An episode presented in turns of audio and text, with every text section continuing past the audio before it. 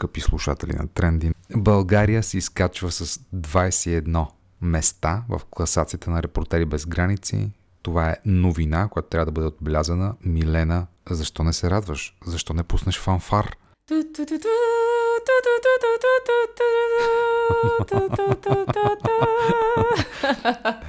Ето ти фантар. Това, това е от 20th Century Fox. е, малко така модифицирано между 20th Century Fox и БНТ, да кажем. Че е журналистическа темата ни днес. Точно така. Значи вече, уважаеми слушатели, сме на 91-во място Извинявай. на престижното 91-во място в сравнение с 112-то миналата година. А? Да, усеща се като много голяма промяна. Над стотното вече сме. Индексът, който всяка година оценява свободата на словото в 180 държави и територии, показва, например, за тази година двойно нарастване на поляризацията, съчетано с информационен хаос в света. Информационен хаос, Милена. Тази, разбира се, медийна поляризация води до увеличаване на разделението вътре в държавите, но и между държавите, отбелязва организацията Репортери без граници. Наистина тенденцията е позитивна за България и е важно да обсъдим защо всъщност се изкачваме в тази класация. Ще го направим с Калоян Константинов. Здравей, Калояне. Здравейте и как сте? Вече по-добре. И ти си сред нас и можем да побъбрим по същество. А Калоян, уважаеми слушатели, освен, че е победител, един от победителите в конкурса Web Report на DIRBG годишния конкурс за чиста журналистика, също така се занимава с разследваща журналистика, с това да се комуникира науката по нормален начин, а наскоро изнесе и лекция по темата за медийната грамотност и дезинформацията, поколение Z, изграждане на устойчивост срещу дезинформация в лидерите на утрешния ден. Нали така, Каляне? Да, това беше събитие, организирано преди всичко от Атлантическия клуб в България. Дължен съм да отбележа, че там имаше и представители на бизнеса, на правителството, не само и на медиите. Но аз много се радвам на вашата позитивност за 91-во място. Та от 180 държави, щом сме на 91 точно на средата. Аз лично съм малко по-черноглед, защото първо трябва да имаме база за сравнение, от което да тръгне нашето разискване, защото както Даниел правилно отбеляза от репортери без граници, отбелязват все по-влушаващата се медийна среда в света. Не е само при нас, така че изобщо няма да си изненадам, ако това изкачване на България всъщност е до по-голямата си степен резултат не на подобрилите се условия за работа на медиите у нас, които безспорно са факт след а, смяната на властта в България, но по-скоро може би се дължи на това, че другите страни са станало по-зле положението и като цяло в а, света отколкото ами... при нас да е станало толкова по-добро. Да, това имаше такива теории за световното от 94-та година, че понеже някакви там на французите, на не знам кои, всичките имаха някакви проблеми и ние затова сме били, понеже другите са имали проблем, сме минали напред. Аз си спомням Марадона. Марадона, например, там имаше проблеми с Аржентина, с Батистута, с Гаринча, с останалите футболисти. Той Марадона и после имаше проблеми, даже накрая. Да, той цял живот имаше проблеми. Човека даже накрая имаше проблем, защото умря. Това беше решение, не беше, Това беше решение на проблема.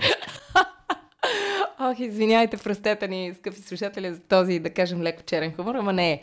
Аз ще се захвана за нещо извън фокуса на това, за което ще си говорим днес, но то се съдържаше в едно от изреченията. Кои са лидерите на утрешния ден? Как си ги представяш ти, Калуяне, лидерите на утрешния ден? Кои са тези хора? Или ако не са хора, може би са някакви организации. Да, между другото, трябва да кажем и за Generation Z защото ти може би Каляне си представител на Generation Z. Това трябва да кажем, че не е поколението на войната, руската война. Кажи ни за тях. Generation Z това са хората, които са родени, най-общо казано, разбира се, края на 90-те, началото на 2000. Имаше си друго определение за тях. Милениали се водехте, ако не се лъжа. Е така татко, но и кажем 20 годишни към момента и малко над 20. Тоест хората, които се надяваме след 5, 10, 20, 30 години да ни управляват нас и света. Но конкретно на въпроса как си представим лидерите, представям си ги по два начина. Едните фактически лидери, а другите морални и интелектуални лидери. хубав би бил светът, където двете се припокриват. За съжаление, до сега, последните 30 години, да го кажем, България, като изключим последните няколко месеца, за които все още не бих искал да коментирам дали се припокрива при сегашните лидери в България. Последните 30 години ни управляват едни безкруполни хора, които в никакъв случай аз не бих могъл да ги нарека лидери по нищо друго, освен по, по длъжност. Да припомним и предишните 45 години, преди тези 30 години, като говорим за лидерство, защото нали, това, винаги това разграничение е много забавно. Преди това се едно са ни управлявали велики лидери световни. Той беше един единствен тоталитарен селянин. Да се да. върнем към Хана Спарух и след това да направим един голям скок в историята и да дойдем до нашето време, даже до утрешното. А дали изобщо лидери трябва да са политически лидери? Защото аз честно ви казвам, като ми кажат лидерите на утрешния ден, последното, което си представям, е човек в каквато и да било политическа униформа. Не, политиката си има своят, своя смисъл и за мен лично тя много повече дипломацията е свързана с политика в класическия смисъл на това, което си представяме от Джон Лок насам. Докато това, което имаме в момента, това са едни по-скоро олигархични кръгове и бизнес среди. Не само в България, по-голяма част от Европа вече политиката е дай ми пари, ще направя партия, ще назнача мои хора на тия постове след това, които са ми дали пари или не са. Нима в България не е така и ако трябва да сме напълно честни, между другото, и да критикуваме и настоящите управляващи, до голяма степен това е положението. И там, където някои от най-големите им спонсори на кампанията им отново бяха крупни бизнесмени. Отново, не, не искам да, да критикувам настоящите управляващи. В никакъв случай преди тези 30 години, при това 45 не е било по-добро. Но според мен е наистина време най-подготвените експертите да стават политици, ресорни министри и в министерства, а не да се насърчават този ми е приятел, този инвеститор, ще го направим министр, ще го направим член на комисия, депутат или нещо такова. Функциите на медиите по принципи на журналистиката и в някакъв смисъл на това, което правим в този подкаст, без да има претенцията за изчерпателна сериозност, е все пак да критикува всички, които са на власт, независимо от тяхната подцветка или техните спонсори. Така че в този смисъл е оправдана и тази критика към настоящите управляващи. Но въпросът на Милена беше по-скоро свързан с онова какви трябва да бъдат хората на бъдещето, лидерите, които след 20 години ще ни управляват. Как те да се формират без да са политически животни в смисъла на партийното строителство? Съвета, който дадох на хората, които бяха на това събитие, най-важният беше да се интересуват от високо изкуство и да четат висока литература и да се запознават с големите философии и творци на нашата история. Защото тези хора, те представят истинския живот такъв какъвто е, какъвто трябва да бъде. Те представят едни идеали, морал и цели, каквито трябва да се стремим към тях. Ще дам един от класическите примери. Ако си говорим и за политика, и за държавничество към себе си на Марка Врели е перфектният пример, тъй като човека не е имал финансови интереси, изгоди, политически или всякакви такива, каквито в модерните инфлуенсъри, колчове, политически лидери, дейци и така нататък имат. Той се стреми да създаде един добър човек, един, доколкото е възможно на Земята, съвършен човек. И ние трябва да се стремим преди всичко съвършенстваме себе си като хора, да имаме визия над човешката психология, човешкия разум, емоции, това да опознаем себе си и тогава вече, контролирайки себе си и мислите си, ще може и е редно да започнем да контролираме другите хора. Като че ли това е нещо, което ни липсва в днешно време и в днешното изкуство и култура, между другото, и философия, ако можем да ги наречем, които са толкова обагрени от политически, финансови и други интереси, идеологически включително, че ние трудно може да видим каква е същността на човешката душа и на нашия смисъл тук. И затова автори като Толстой, Достоевски, Гьоте, Марка Врели, Сенека и източни, Руми, Конфуци, всички тези хора, оттам това според мен е основата, където в най-чиста форма да се види човешката душа и размисъл. Бъдещите лидери, като имат тази основа, която е недокосната от идеологии, ще повторя, и от финансови и други политически интереси, тогава вече могат да изградят своето управление, бизнеси и начинания, които според мен най-най-най-кратката форма е да бъдат насочени към най-доброто общо благо. Тоест всяко тяхно действие, финалният му резултат да могат възможно най-много хора да почувстват някаква изгода и да се възползват от него. Всъщност ти предзадаваш бъдещето развитие на всички хора през задължителната база на ценностите, които високото изкуство ни дава. Милена, Доколко споделяш това? Чудесно звучи. Не знам дали ако прочетем към себе си на Марка Брели само единично и единствено и не прочетем нищо друго в живота си, не ни се събуди познание за още и някакси от кора до кора изчетем и толкова, ще се промени хода на човешката история. Вероятно е цяла програма. Другото много трудно на това, което казваш, е, че възможно най-много хора, звучи чудесно, нали? Това е основният принцип на демокрацията, мнозинството, възможно най-много хора. Оказва се обаче, казвам и мой личен опит, може да не се съгласите, че повече от 5 души на едно място е доста трудно за определяне на мнозинство, количество хора. Те изведнъж започват някакси да а, излизат едни конфликти, излизат едни проблеми и вече оттам 5 души говоря. Не 5 милиона, не 5 милиарда. 5. Друг аспект, виждаш, Каляна, че водим свободен разговор по темите, които са актуални и твои, пък и на деня. Но друг аспект на това е, че всичко, което казваш, звучи прекрасно, но и идеалистично. Не за друго, защото светът ни е доста по-прагматичен, отколкото може би ни се иска да, да, да бъде. Чудесно е младите хора да се запознаят с тези високи примери, които ти говориш, но по-скоро технологията на информацията, на обогатяването, на взимането на решението, каквото и да е решение, е много по-директна, много по-прагматична, много по-бърза. Живеем в културата на лесното, културата на малкото усилия.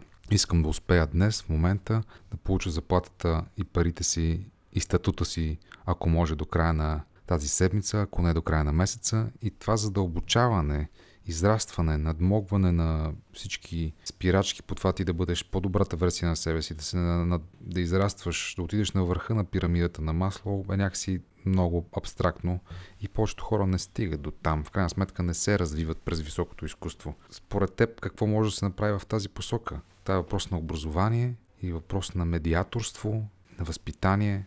Ти как си представяш този процес? Ако имаме някаква надежда, която е много малка, тя е именно да се възпитат лидерите на бъдещето, каквото и да значи това, и да имаме надежда, че те вече, ако вземат тези постове лидерски, защото, както казах, между морални, интелектуални и културни лидери има разлика с де-факто лидерите в повече случаи, да се надяваме, че те ще приложат топ-даун, нали, както на английски казват, отгоре надолу, ще приложат тези мерки в, разбира се, в образование. За съжаление, обаче, мисля, че западната цивилизация, към която и България а, се числи а, към този момент, е в своя залез. Ние наблюдаваме, ако, ако погледнем назад в историята, наблюдаваме абсолютно всички признаци на загиване на западната цивилизация, които са се наблюдавали при загиването на всички империи и цивилизации последните хилядолетия. Дори ако отворим Библията, дори ако отворим по-стари философски текстове,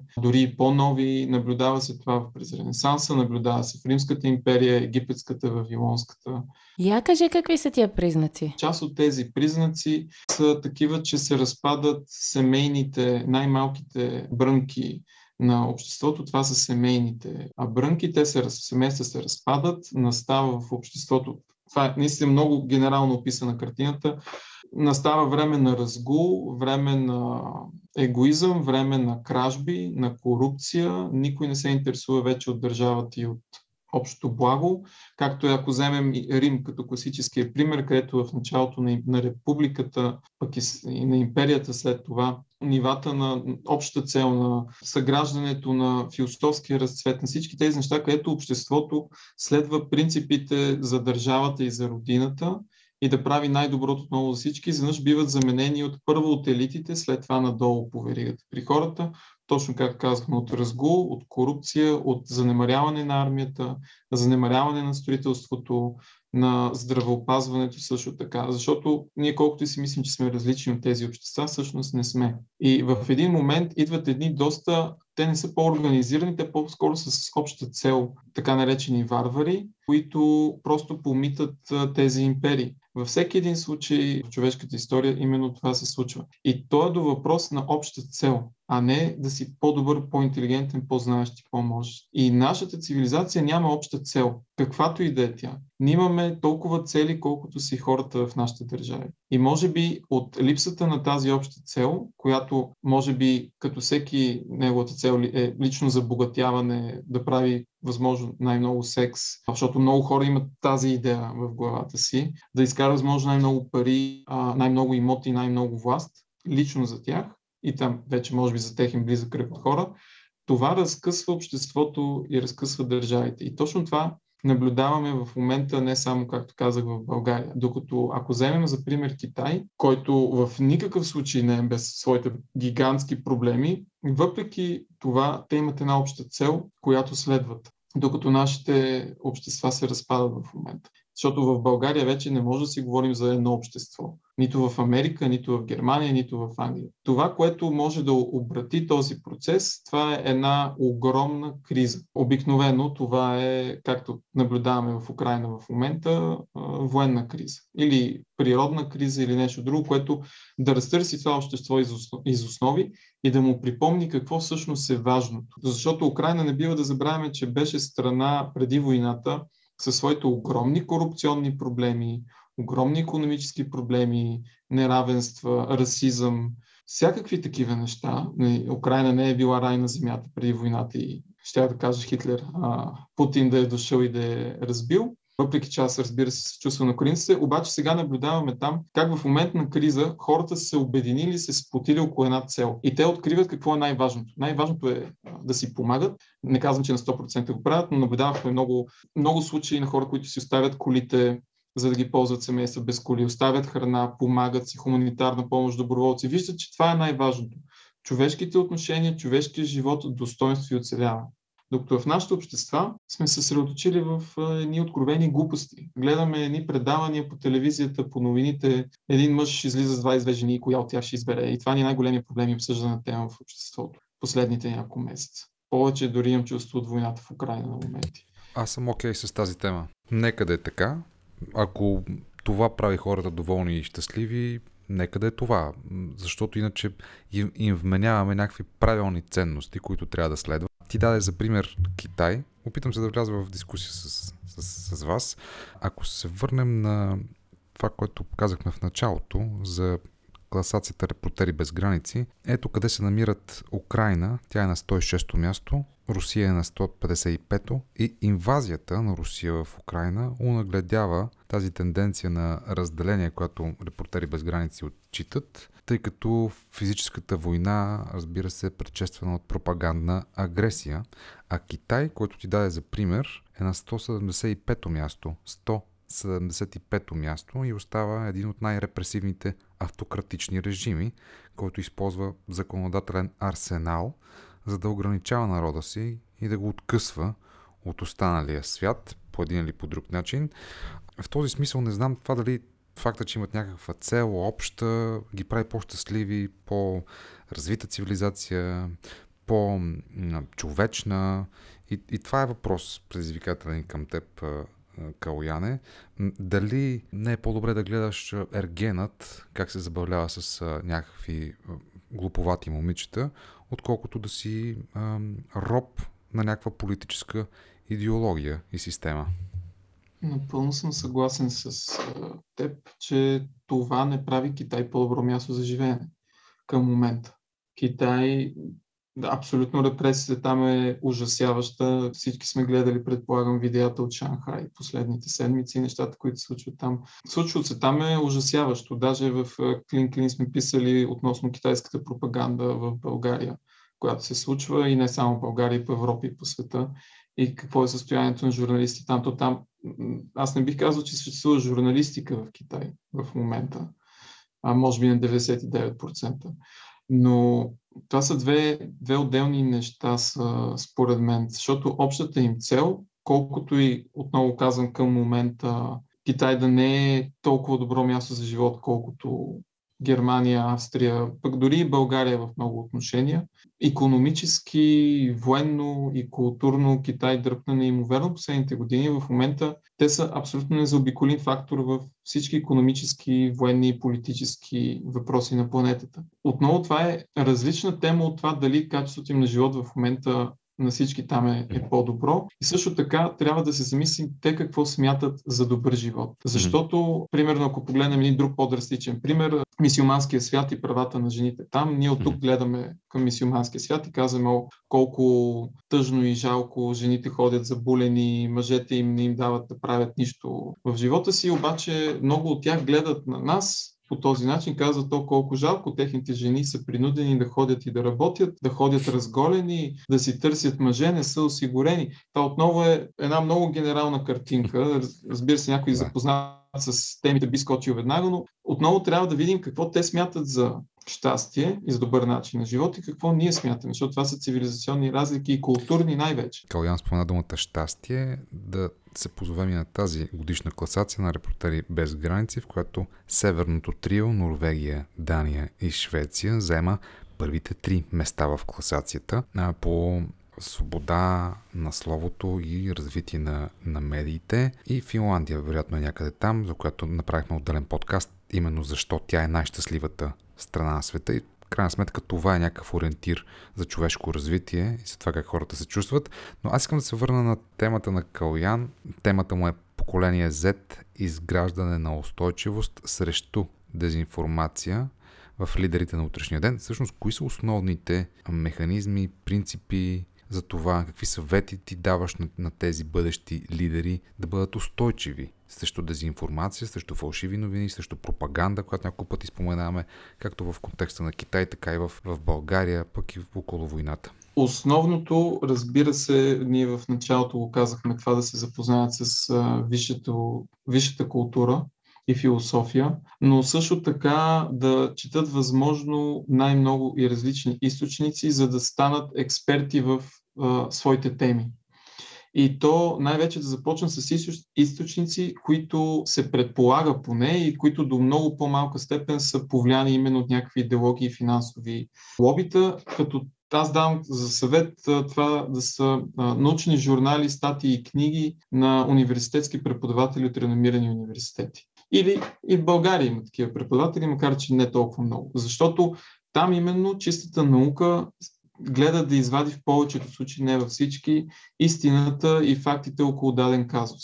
Оттам вече, когато те имат тази основа, дали ще е в медицина, дали ще е в политика, в економия, няма как човек да е пенкилер, колкото и не си иска, оттам вече те ще имат един общ поглед и въоръжение да влязат в медийната среда и в дезинформацията, където едните сайтове говорят едни опорки, другите сайтове телевизии, радиа, други опорки, в повечето случаи. И така те вече ще могат да изготвят собствен си поглед. Също така да научат всяка една медия, според мен, има теми, на които може да и се вярва до голяма степен, на които не може да и се вярва. А за това ги научете и най-вече най-полезният съвет да бъдат критични към самите себе си, защото много често нашите собствени стереотипи пречупват начин по който ние виждаме една информация, дори тя да е обективна. Чудесен финал.